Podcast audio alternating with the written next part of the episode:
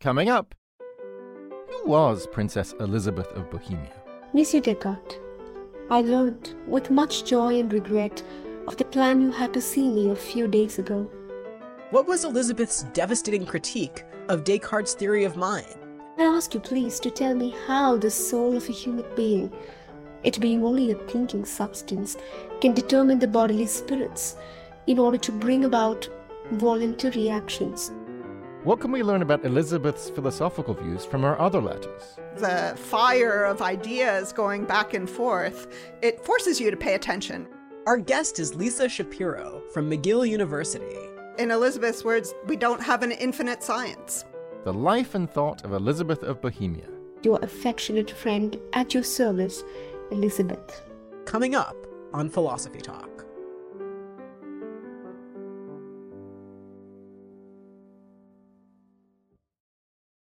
Did you know that Philosophy Talk turns 20 this year? And to celebrate, we're inviting you to Philosophy Talk's first ever quiz night. On Thursday, November 9th, join us at KALW's community space in downtown San Francisco. There'll be refreshments, prizes, and lots of philosophical fun with us, your hosts. That's Thursday, November 9th, 6 p.m. at 220 Montgomery Street in San Francisco. Come question everything, except your trivia knowledge.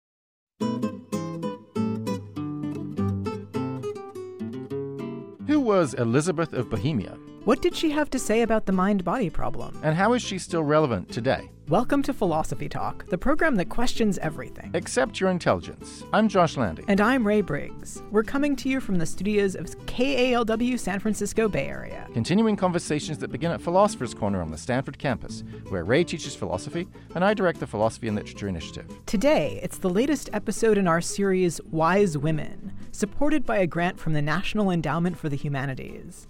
We're talking about the life and thought of 17th century philosopher Elisabeth of Bohemia. Yeah, Elisabeth of Bohemia had that famous objection to Descartes. Descartes said mind and body are totally different substances, but she wrote him a letter where she took that apart. Exactly. For him, the body is material and extended in space, but it can't think or feel. And, and, the mind, that thinks and feels, but it's purely spiritual and it doesn't occupy space. That's the famous Cartesian dualism. Right. So that brings up a pretty big question.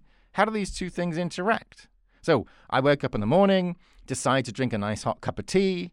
That thought causes my body to move. Then, after I've had that nice hot cup of tea, I'm a whole lot more clear headed.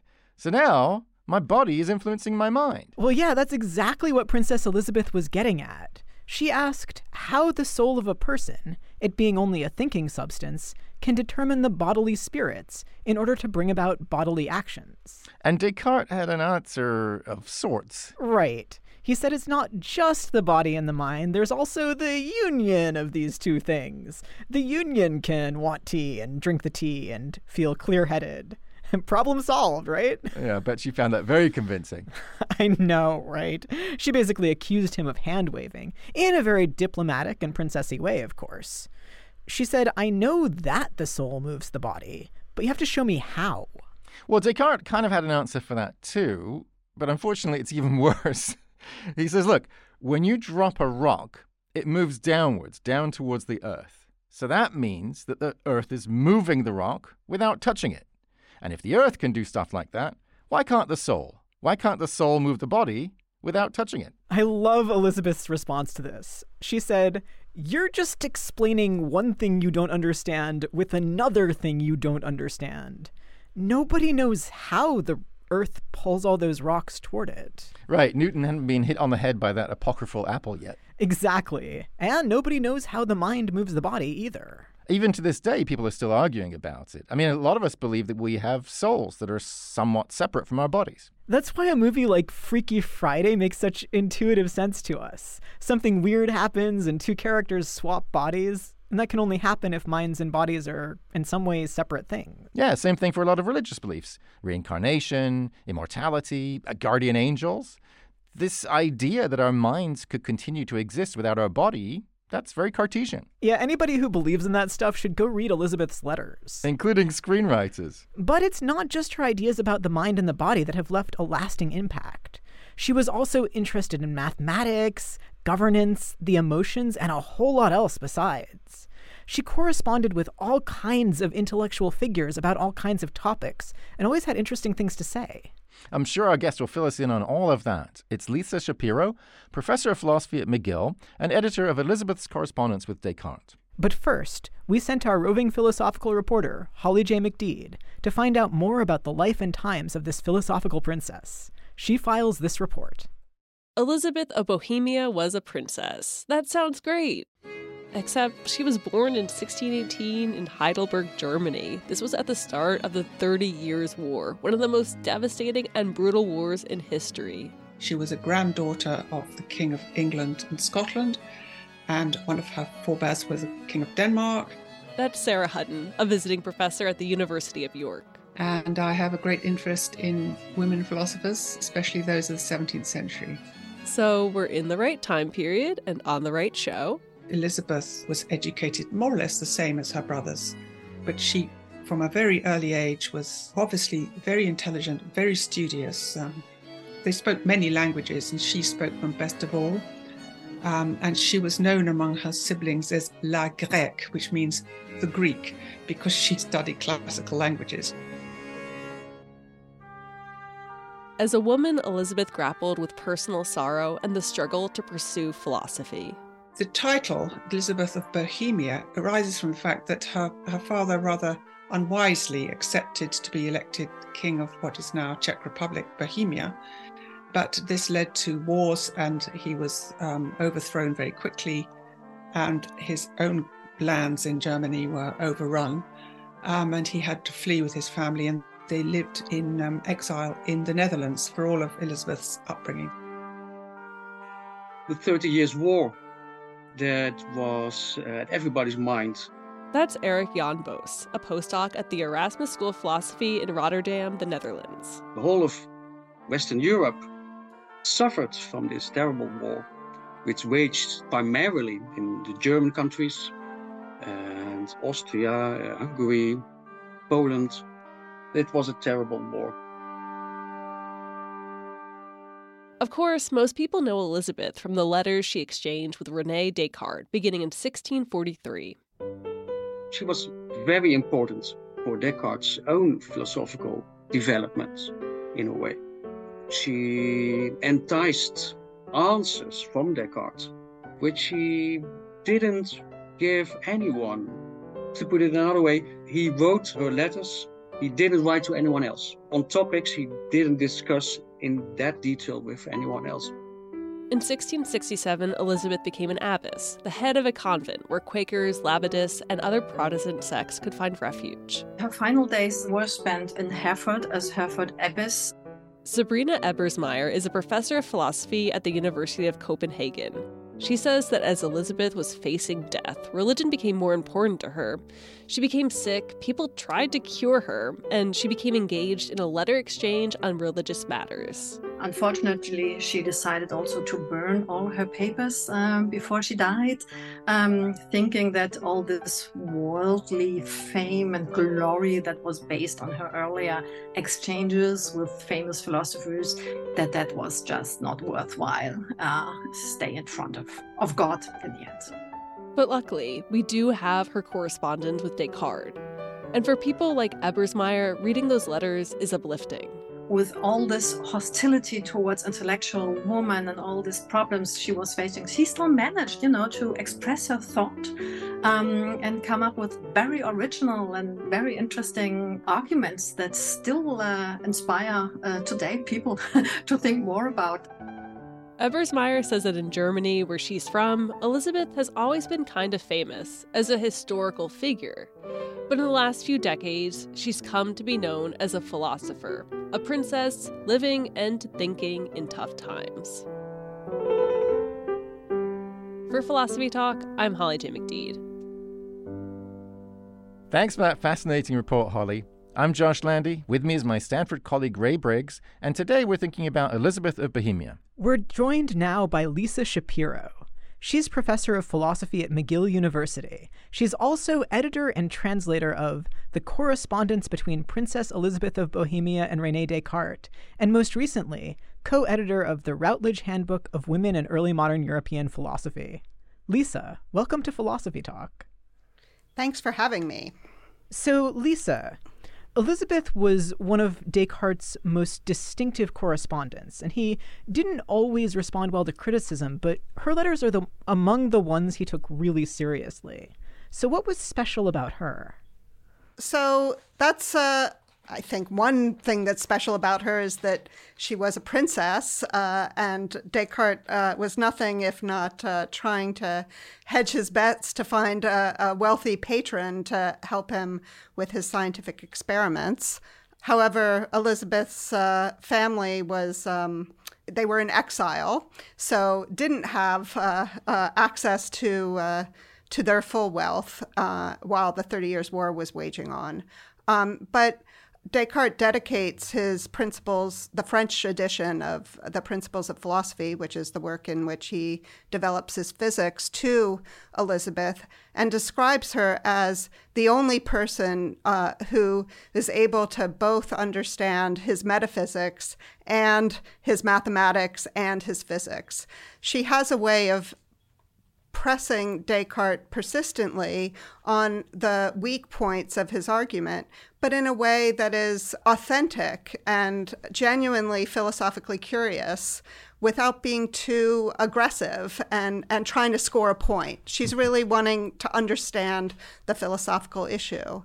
But I think one of the things that's really distinctive about their correspondence is that, which continues for seven years until Descartes dies, is it's really two things. First of all, the topics that they range over. Um, and secondly, the fact that interspersed in their philosophical conversation are some really personal um, elements that Elisabeth's uh, trusting Descartes as a confidant as well as a philosophical friend. Can you give us an example of that? What was a what was something personal that they talked about? Um, so Um, in a in a letter from uh, 1645, um, uh, Elisabeth is ailing and um, is being treated by the court physicians with bloodletting, and uh, um, and Descartes here she's here she isn't doing well and writes to her uh, about uh, uh, how she's feeling and diagnoses her illness as a form of sadness that's been precipitated by the English Civil War. So um, her uncle was Charles I of England, who was, of course, beheaded. Uh, and um, you can imagine, uh, we can all imagine uh, perhaps how having someone in power and the purse that was supporting the lifestyle of, of the family, um, uh, not just um, unseated from the throne, but also in a particularly brutal way, would have had a huge impact. And she trusted Descartes to talk about the impact on her emotional life of current events, but they don't really talk about that directly. It it it's what jumpstarts their discussion about um, Seneca, Descartes' way of treating her mel- her melancholy is, well, let's just read some philosophy and uh, and see if it makes you feel better. so, what help is philosophy with this kind of melancholy? So that's a really good question. For one, it's a distraction. Um, so instead of thinking about, uh, um, you know, what's going on in the world, just diving into uh, a book and trying to figure out what's going on in it is a real um, way of redirecting your thoughts and focusing your attention on something else. And and so I think that was Descartes' idea except it's kind of funny because both of them think Seneca. So the, the book they decided to read was Seneca's uh, De Vita Beata, or On the Happy Life, or On the Contented Life. And both of them think Seneca's uh, not very precise, shall we say, that, that there's a lot of uh, hand waving going on. Um, and so then the correspondence turns to Descartes' views on happiness and contentment. Uh, it's where Descartes actually articulates um, most explicitly his views on ethics. But then Elisabeth starts criticizing him again, just like she did in his account of mind and body. And he's been successful in distracting her from her troubles because she's now uh, in full on uh, philosopher mode um, and trying to, to get clear on uh, where Descartes' wrong and, uh, and what the right view is. So it's a really charming exchange. I like that philosophical happy end to the story. You're listening to Philosophy Talk. Today we're thinking about Elisabeth of Bohemia with Lisa Shapiro from McGill University. What does it take to be a good political leader? Should we listen to our emotions when we make decisions? And how much luck do we need? Life advice from Elisabeth of Bohemia, along with your comments and questions when Philosophy Talk continues.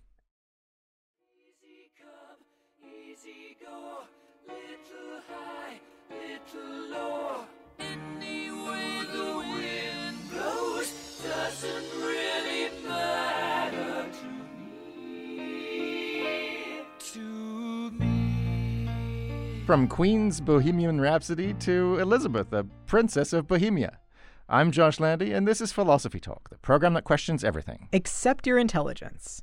I'm Ray Briggs, and we're thinking about Elisabeth of Bohemia with Lisa Shapiro from McGill University. It's the next episode of our Wise Women series, which is supported by a grant from the National Endowment for the Humanities. Got questions about Elisabeth and her challenge to Descartes? Email us at comments at philosophytalk.org or comments on our website. And while you're there, you can also become a subscriber and challenge yourself with our library of more than 500 episodes. So, Lisa, we were just talking about Elisabeth and Descartes' correspondence about how to live a happy life. What theory did they come up with about how you're supposed to do this when your relatives are part of a giant war? So, Descartes is got a lovely account of how to be happy. It's kind of uh, don't worry, be happy. uh, uh, for for Descartes, um, you can be virtuous, and in being virtuous, have contentment if you just are resolved to do the best you can. And wouldn't we all love it to be the case that uh, uh, if uh, all you needed to do was try to do what you judge to be the best, uh, and then you'd be virtuous, and then you'd be happy. Um, what a beautiful dream! it is a beautiful dream. um, I always like to think of Descartes as uh, um, the song "Je ne regrette rien." You know, have just do what you think is right when you are having to make a decision, and you will have no regrets. Right? Uh, you should have no regrets. Um, Elisabeth is unconvinced uh, by this account um, and pretty much uh, calls Descartes out on it in the way I think most of us would, which is I might judge the best I can, but what if I'm wrong? and and then I act on my bad judgment or my mistaken judgment, and bad things happen. Yeah. Um, I think that's what most people worry about when they're trying to make a decision is uh, have they thought of everything? Um, what if I'm not right and some the opposite of what I want to happen happens? And Elisabeth feels this in a really compelling way, in part again because of her position uh, as royalty and the duty that she really feels clearly about the responsibility of a ruler. Yeah, there's something very humane about this, right? Because as you say, she for her it's practical, it's real. It's not just theoretical, philosophical. She's making decisions not just for herself or for her family, but for a multitude of people. And if you don't regret when the people around you are suffering because of something you did, it doesn't seems like something's gone wrong. Can can you tell us, Lisa, a little bit more about the kinds of factors that played in for Elisabeth into why we might make mistakes. W- what are some of the things that lead uh, rulers t- to get it wrong? Well, I think um, the most obvious factor is we don't know everything. Um, in uh, in Elisabeth's words, is we don't have an infinite science.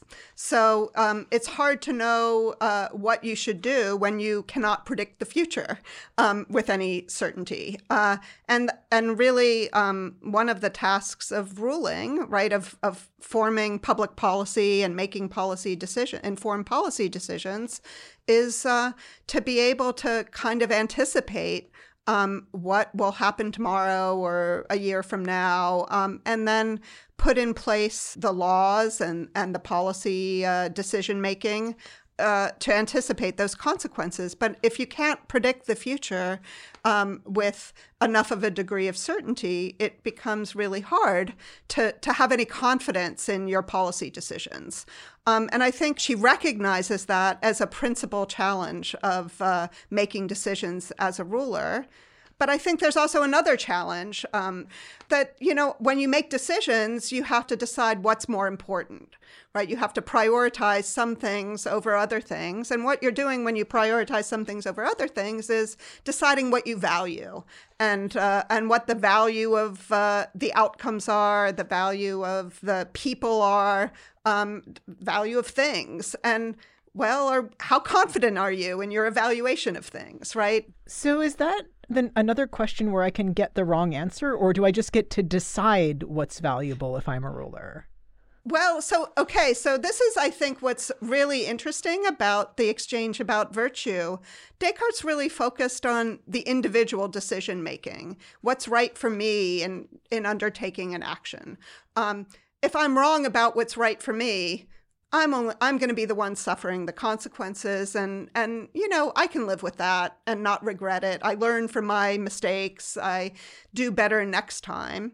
But Elisabeth's paradigm of a decision is not an individual decision, but it's a decision that Josh, you were saying, right? That uh, that affects other people, right? And the idea that the paradigm case is a, a decision that impacts a multiplicity of people and a group of people, and that the responsibility is not just for yourself but for the group, really changes the whole calculus of decision making in a substantial way right and and and then in that case i do think to go back to your question ray can the ruler just decide what's valuable or is there a fact of the matter about that I think that depends what kind of ruler you are, right? uh, um, if you're a tyrant, uh, you will uh, actually just determine what's valuable um, and force other people to go along with you.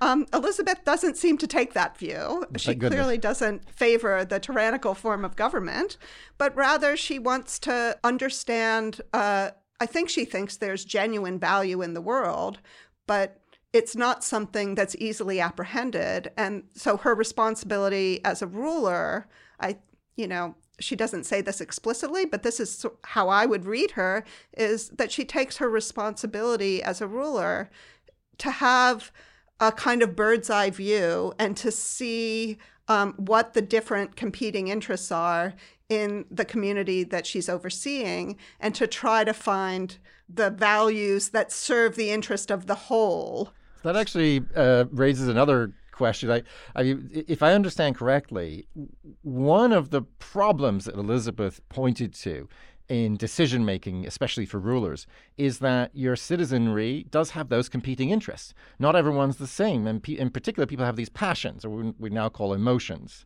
and they're not everyone feels things the same way. Plus, of course, the ruler has her own emotions, her own temperament, which might perhaps sort of cloud her judgment at certain moments. Can you say a little bit more about what Elisabeth had to say about the role of the passions or emotions uh, in either hindering decision making or or helping decision making? So, first of all, Elisabeth is very interested in the passions. Um, interestingly, one of the first records we have of her philosophical interests is a dedication of a, wor- a treatise on the passions by Edward Reynolds to her. Um, so, she was interested in the passions before she started corresponding with Descartes. And then in this correspondence, what she the, the emotion she's really focused on is regret, and from the ruler's point of view, and the way in which the po- the prospect of regret can be paralyzing of decision making. If you're too worried about making the wrong decision, you can fail to make any decision at all. And she wants to find a way forward. You're listening to Philosophy Talk. Today, we're thinking about Elisabeth of Bohemia with Lisa Shapiro from McGill University. So, Lisa, I want to hear more about regret. So, on the one hand, this is an emotion, a passion that rulers feel. On the other hand, you said it's paralyzing. So, how does Elisabeth think I should, especially if I'm in charge of something, how, how should I handle the fact that my emotions are there distracting me? Can they can they be a help or are they always a hindrance? No, I think they I think they're um they can be both a help and a hindrance. And in fact, um, it's clear that she recognizes that emotions are inevitable. They're not something that um, we should attempt to rid ourselves of. Um, and I think here is a place where she and Descartes are really well aligned, even though um, they might disagree about uh, what the proper framework for thinking about decision making is. I think both of them uh, recognize that emotions are, are not something to, that we're supposed to divest ourselves of, that they're an integral part of of our life. It is important for a ruler, uh, from Elisabeth's point of view, to have compassion for the citizenry, right? And to have concern and care for the welfare of uh, the people they're governing. The issue is to regulate the passions, to feel uh, emotions in proper proportion. Um, and that's a, um, an iterative process, I think. You've said that uh, Elisabeth and Descartes were very aligned on the passions, and I think it's not a coincidence that uh, Elisabeth was very involved with uh, Descartes' treatise on the passions. So I, she I commissioned think... it. she commissioned yes. him to write it. So uh, yeah. So this kind of raises a question for me about sort of figuring out what somebody thought when they've got so much correspondence and didn't publish any treatises themselves but clearly have had a hand in a lot of the writing that that other people have done. How do you kind of as as a kind of matter of historical scholarship figure out which parts of this are due to elisabeth? Like what did elisabeth actually think? That's an excellent question. I think it's also a really hard question to answer. You know from my own practice i guess is what i would describe it as. Um, you really have to be a careful reader and to have an open mind when you're reading correspondence um, between two people and, and go in not expecting an answer, right? Not expecting to find something, but to try to really figure out what's going on. And correspondence is particularly challenging because, um, and this correspondence is also particularly challenging. Not only is it an exchange back and forth. And so you got to keep track of the conversation. But they're clear, the two, Descartes and Elisabeth, are clearly um, sparking ideas in one another's mind. And so the, com- the letters are not sequential. So before Elisabeth can write back, Descartes got another letter in the mail to her. And so keeping track of the fire of ideas going back and forth it forces you to pay attention really and to try to figure out what their relationship is. And and I love this correspondence because it's a real it's not stylized it's not for a public audience it's an actual written conversation between two people who really respect each other intellectually and really trust one another with uh, ideas and objections to those ideas and and filling out answers to those objections. Can I get to a, a different conversation that they had? Because we've talked about their conversation about Seneca. Should we regret uh, and the disagreement they had about that? I'm really interested in their conversation about Machiavelli because this is something I found a little surprising. That uh, Descartes says, "You want to be a, a good ruler, be nice." and if you're, yeah, be virtuous, and then everyone's going to love you. It's going to go great. And Elisabeth says, uh-uh, it's going to go really badly for you, and even for your population. She seems to embrace the Machiavelli idea of basically round up all the rebels and execute them. Uh, because in the long run, that's going to be for the best. I, am fascinated. I mean, a little terrified, but also kind of fascinated by. This. Can you explain what's going on there in that in that? Oh uh, God, uh, I'm not sure I can because I'm not sure. I mean, it's really hard to understand what's going on because. Um, uh, so there's an Italian Machiavelli scholar, Gianni Paganini, who actually thinks Elisabeth's reading of Machiavelli is um, kind of in between two competing readings in the period. So Machiavelli was this this correspondence is happening during a protracted 30 years war. Um, there's a lot of interest in figures like Machiavelli because there's so much uh, instability in Europe. Um, and that Elisabeth seems to have read Machiavelli when she was 10 years old is striking in and of itself. Um, but uh, yeah, they're just trying to figure out. Um, Descartes is really clueless about the challenges of realpolitik, and Elisabeth is very attuned to the reality of realpolitik. yeah, so Uh, he he's never had to run a country before. Never. Well, and he has the good. She asks him to write a treatise on civil principles of civil life, which is a treatise on government, essentially. And he respectfully declines, understanding his limitations. So um, it's sort of interesting that she's interested to hear what he would have to say about. Uh, um, governance, but but Descartes doesn't want to touch that with a ten foot pole. So it's kind of, uh, and she doesn't press him to. So That sounds good. smart on both their parts. Yeah, exactly. But I, I want to exactly. come back to a question about how to avoid regret and live well when you're a ruler. So part of me thinks like it, it should just be possible to be a good person and do a good job if you try hard enough. Like if you try hard, your hardest, and you still fail, like you did everything you could. How can you still be to blame? It seems like that's not how Elisabeth sees it. She, at least in places, seems to think you can try your hardest and do a bad job at being a good person. Is that right? Is there an element of luck, according to her, to, to being a good person? I think that is right. That there is an element of luck um, for her, and it, I think there's, you know, the luck of circumstance and uh, having the requisite amount of information uh, available to you to make not just the best judgment you can, but you have enough information at your disposal such that the best judgment you can make is actually a pretty good judgment, right? So you can just be unlucky and lacking information. But I think she also thinks that um, having the ability to make a good judgment in the first place is also a matter of luck. And that's, a, I think, a really interesting point, right? That uh, some people um, have handicaps uh, that interfere with their ability to reason well. Um, and if you can't reason well, you're never going to be able to make a good enough judgment to get things right. Um, she doesn't really say much about what those uh, handicaps might be. Uh, she she clearly has a history, a life history of health problems um, that she writes to Descartes about. Uh, there's a lot of detail about um, the challenges she's facing in her health, and she recognizes that being in ill health uh, can impact our ability to make judgments. And Descartes' sympathetic to that view, too, which is also interesting. Uh, I think that's a really astute and interesting um, observation on her part.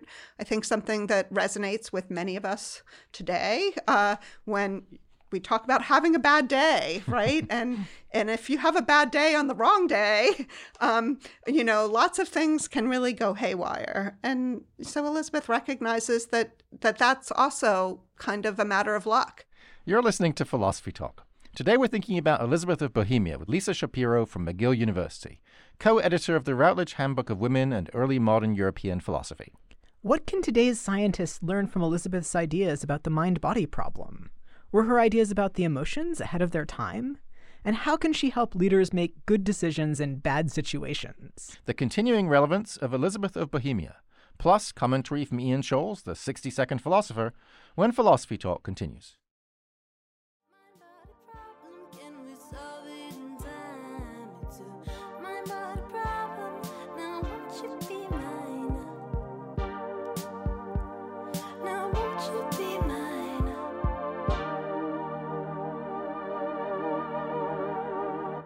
With the help of Princess Elisabeth, can we solve this mind body problem in time? I'm Josh Landy, and this is Philosophy Talk, the program that questions everything. Accept your intelligence. I'm Ray Briggs. Our guest is Lisa Shapiro from McGill University, and we're thinking about Elisabeth of Bohemia as part of our series Wise Women, supported by a grant from the National Endowment for the Humanities. You can find all the episodes in the series at philosophytalk.org slash wisewomen. Lisa, science and politics have changed quite a bit since the 17th century, so, so what can we still learn from Elisabeth today?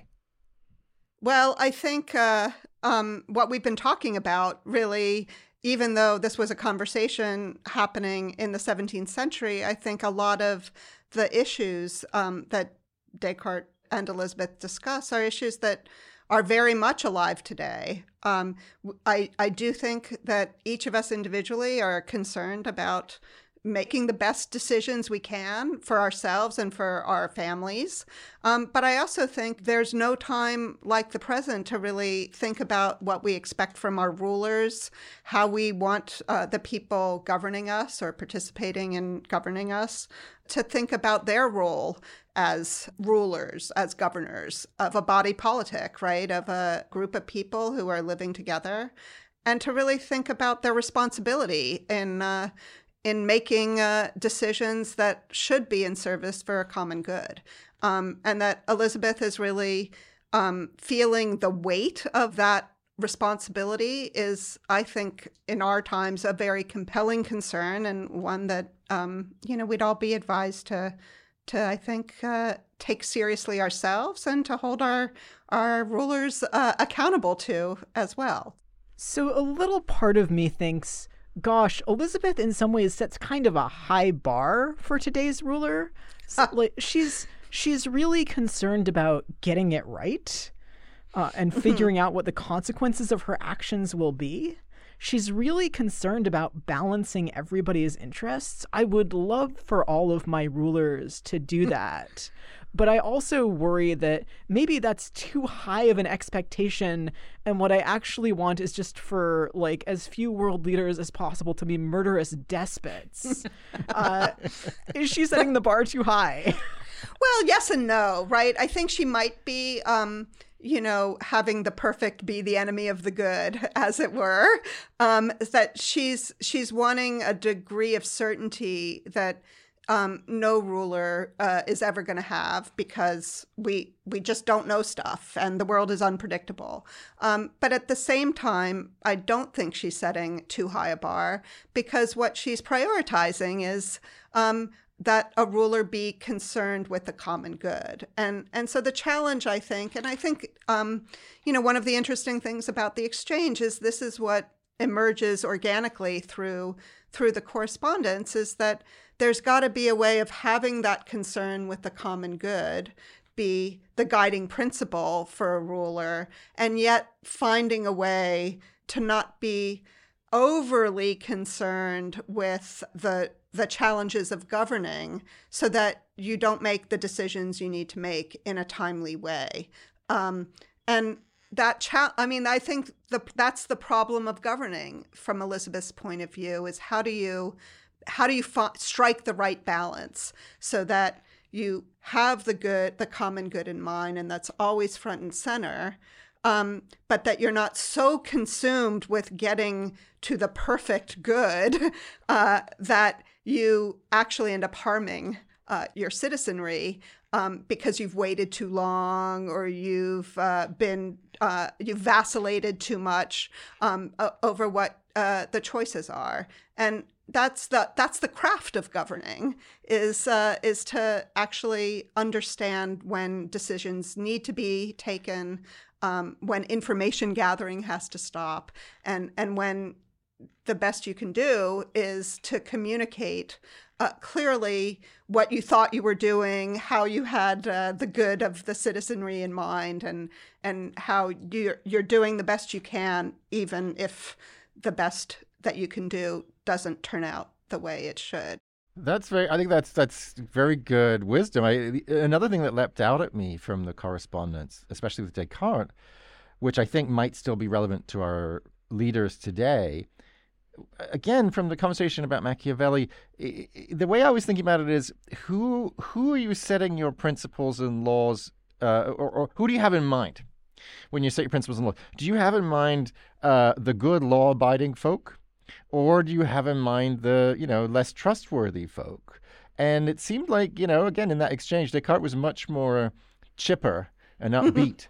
And he seemed to think, yeah, it's going to go great. Be be good, and everyone will. And and she's saying, actually, you know, you're often dealing with folks who might not appreciate you when you're good, and they might have, you know, underhanded schemes and intentions of their own. Can are there things that we can learn today from Elisabeth's relatively, as you say, relatively realpolitik approach here, relatively cynical approach? Um, do you think, you know, do you think she's giving sort of more weight to the people in the community who might not be necessarily completely law abiding and well disposed to a good ruler?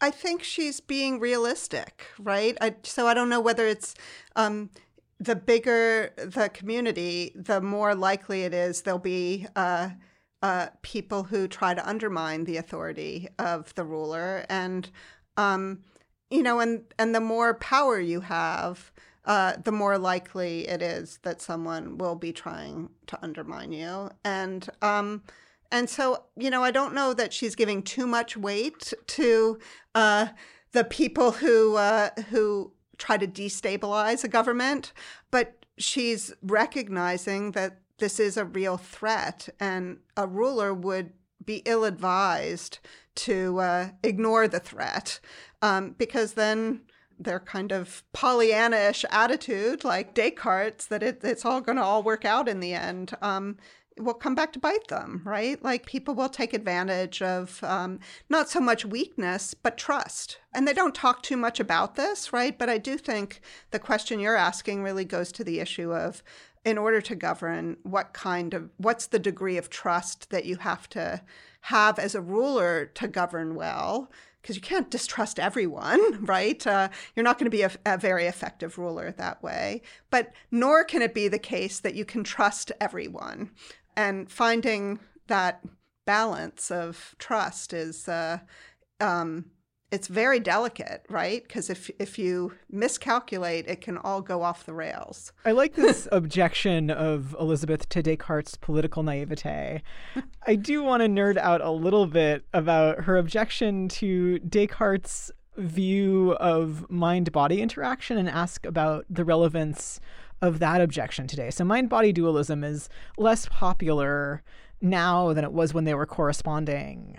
Uh, do you think that her objection still has bite in today's neuroscience, uh, psychology, philosophy of mind?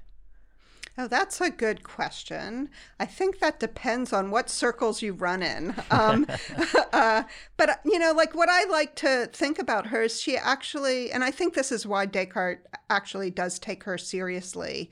Um, starting very early is that she understands the gravity of the problem. So, on the one hand, she buys Descartes' physics. Um, she's actually a huge promoter of Descartes' physics in Germany. She distributes copies of his principles. She gets the like Cartesian science going in Germany.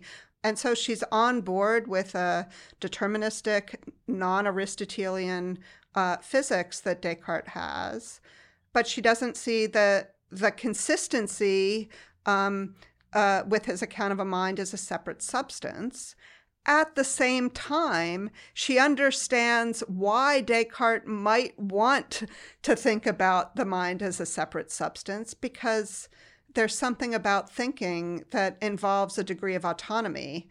Um, and uh, the question is well, how can that autonomy somehow be explained within this physicalist context. So she's trying to force Descartes to really be true to his physics, but at the same time respect um, the idea that we are thinkers. Human beings are thinkers, and part of what it is to be a thinker is to to have an independence of thought. And that, that seems very timely because people are discussing free will a lot these days. That yes. was something, again, that leapt out at me because she's a Calvinist. You might expect her not to be a big proponent of free will. But that's something she seems to struggle with. How do you reconcile uh, this commitment to free will and autonomy on the one hand, and on the other hand, things like her Calvinism and, of course, her physicalist determinism? How does all that work out for Elisabeth?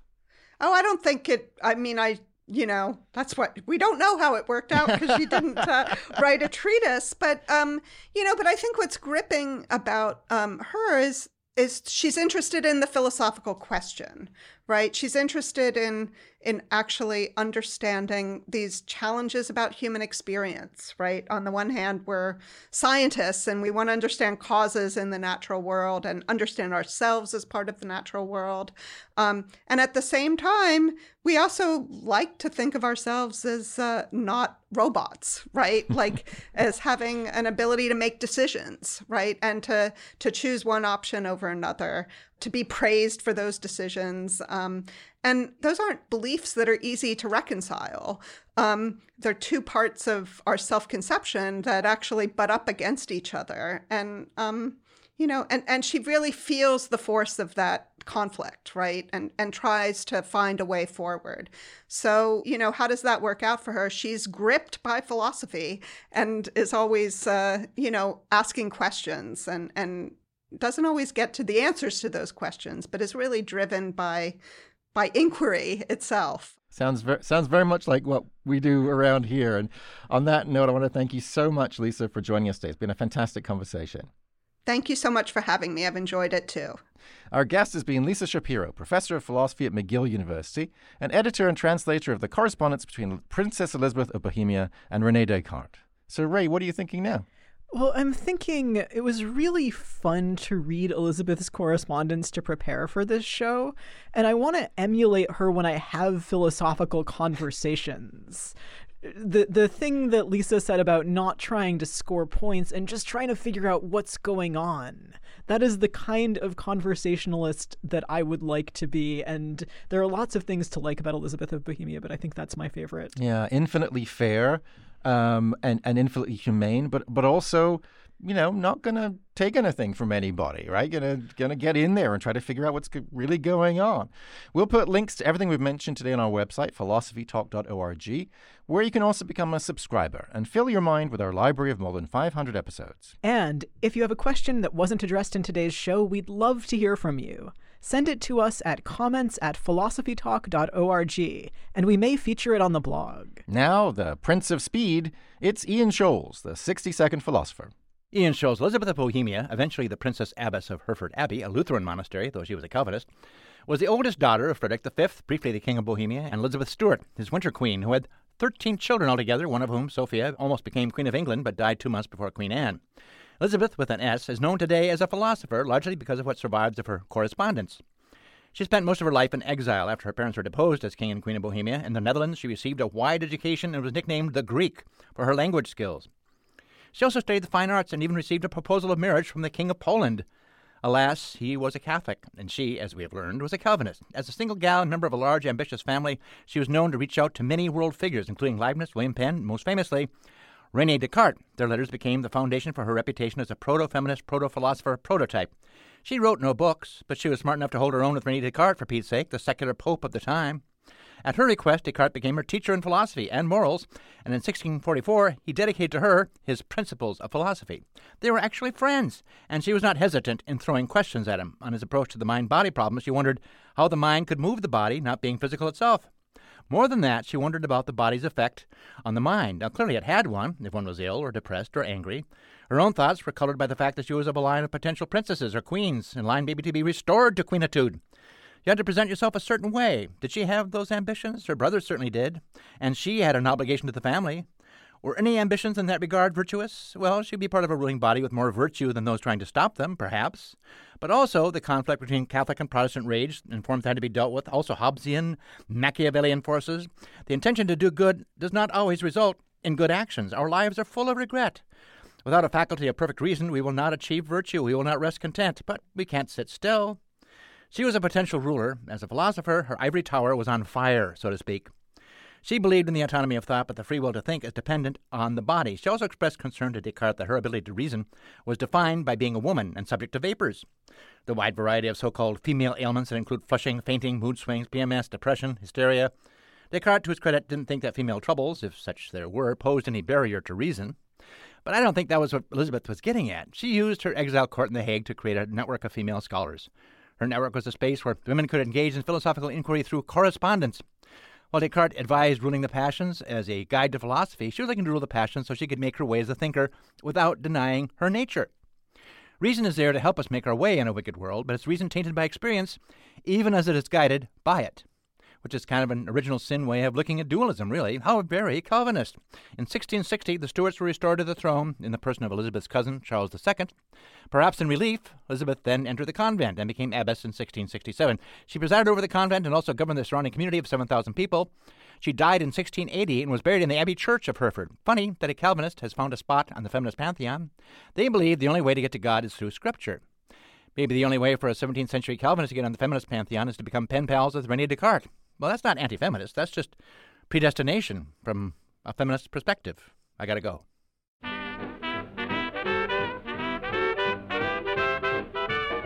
Philosophy Talk is a presentation of KALW Local Public Radio San Francisco Bay Area and the trustees of Leland Stanford Junior University, copyright 2023. Our executive producer is Ben Trefny. The senior producer is Devon Strolovitch. Laura Maguire is our director of research. Thanks also to Merle Kessler and Angela Johnston. Support for Philosophy Talk comes from various groups at Stanford University and from the subscribers to our online community of thinkers. Support for this episode and all the episodes in our Wise Women series comes from the National Endowment for the Humanities. The views expressed or misexpressed on this program do not necessarily represent the opinions of Stanford University or of our other funders. Not even when they're true and reasonable. The conversation continues on our website, philosophytalk.org, where you too can become a subscriber to our library of more than 500 episodes. I'm Josh Landy. And I'm Ray Briggs. Thank you for listening. And thank you for thinking.